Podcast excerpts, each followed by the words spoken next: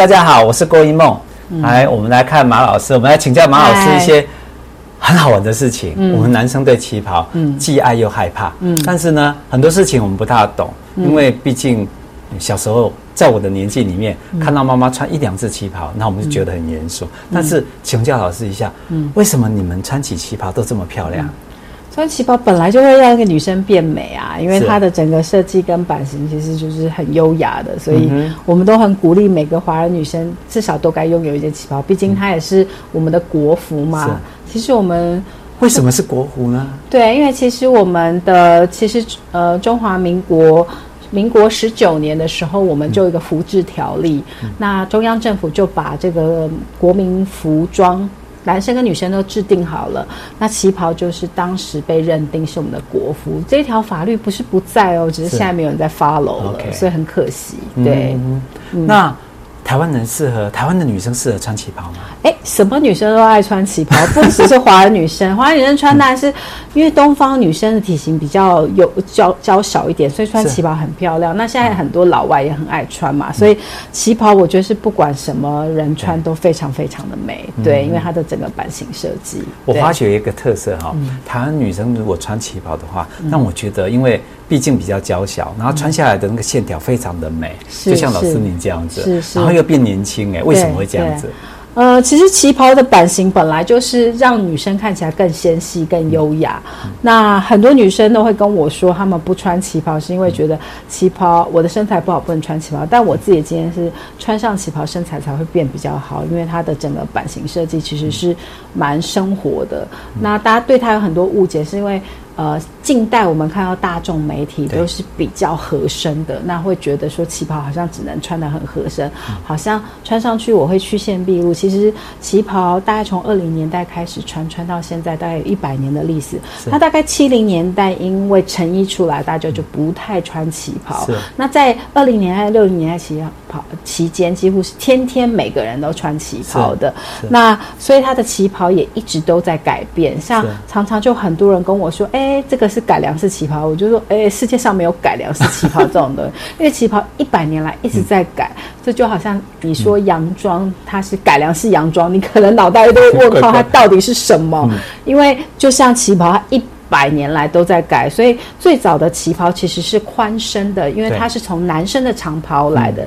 啊、大家如果对男生长袍有有看过的话，就是有印象，它是长直的，直的，甚至是 A line 散状的、嗯。那最早女生是为了争取女性自由、平主、民主，然后去把男生长袍来穿。所以那个年代女生穿旗袍是会回家被爸妈打屁股的啊，就觉得说，哎、欸，你怎么可以穿男生衣服？难看死了，嗯、就是不伦不类、不优雅的，因为。传统的华人汉人女生是穿两件式的，就是我们在古装剧里面看到上山下裤和上山下裙，所以当时会穿到女生的长袍呢，也就是旗袍，是一个革命时代先锋的概念。其实它是。我女生是一个女生革命性的服饰，是我开始解放我的身体，我去穿长袍这件事情。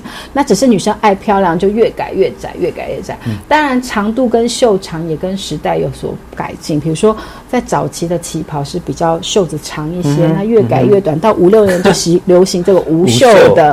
那以前的裙摆也是相对比较长，二三零年代甚至在四零年代都是长及脚踝。那到了五六零年代就是到膝盖了，就是我们现在看到。这几款呢，大概到膝盖而已。这个就是比较生活化的旗袍，当然相对比较合身。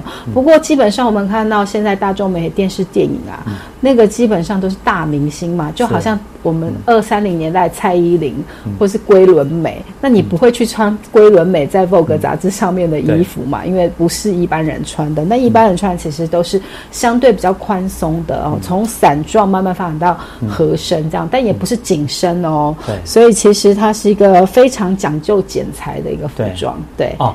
它第一个，它又能凸显女性的曲线美。对对。第二件事情，我就觉得好奇，为什么穿旗袍的女生看起来就特别有自信？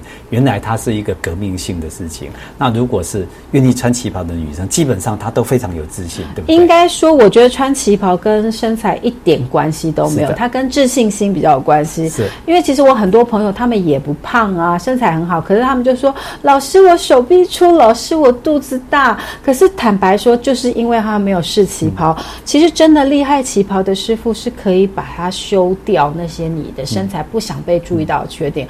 我曾经遇过一个师傅，他把那个驼背的修成不驼背，长短脚的修成不长短脚，所以这就是旗袍真正的魅力。所以大家应该试着去体验，而不是直接拒绝它。其实它穿上去真的特别的美。其实那个都是我们。呃，设计跟师傅的问题，应该来这件衣服应该是衬托你的好身材，让你更优雅、更美的。对，难怪，嗯，我就觉得好好奇，说为什么每一次跟每每一次来看老师的时候，嗯、然后老师告诉我你天天穿旗袍，嗯、我才觉得说哦，原来穿旗袍除了有气质，最重要是有自信，还有美丽。我们就跟着老师每天穿旗袍，好不好？一起来穿哦。好，赞，谢谢。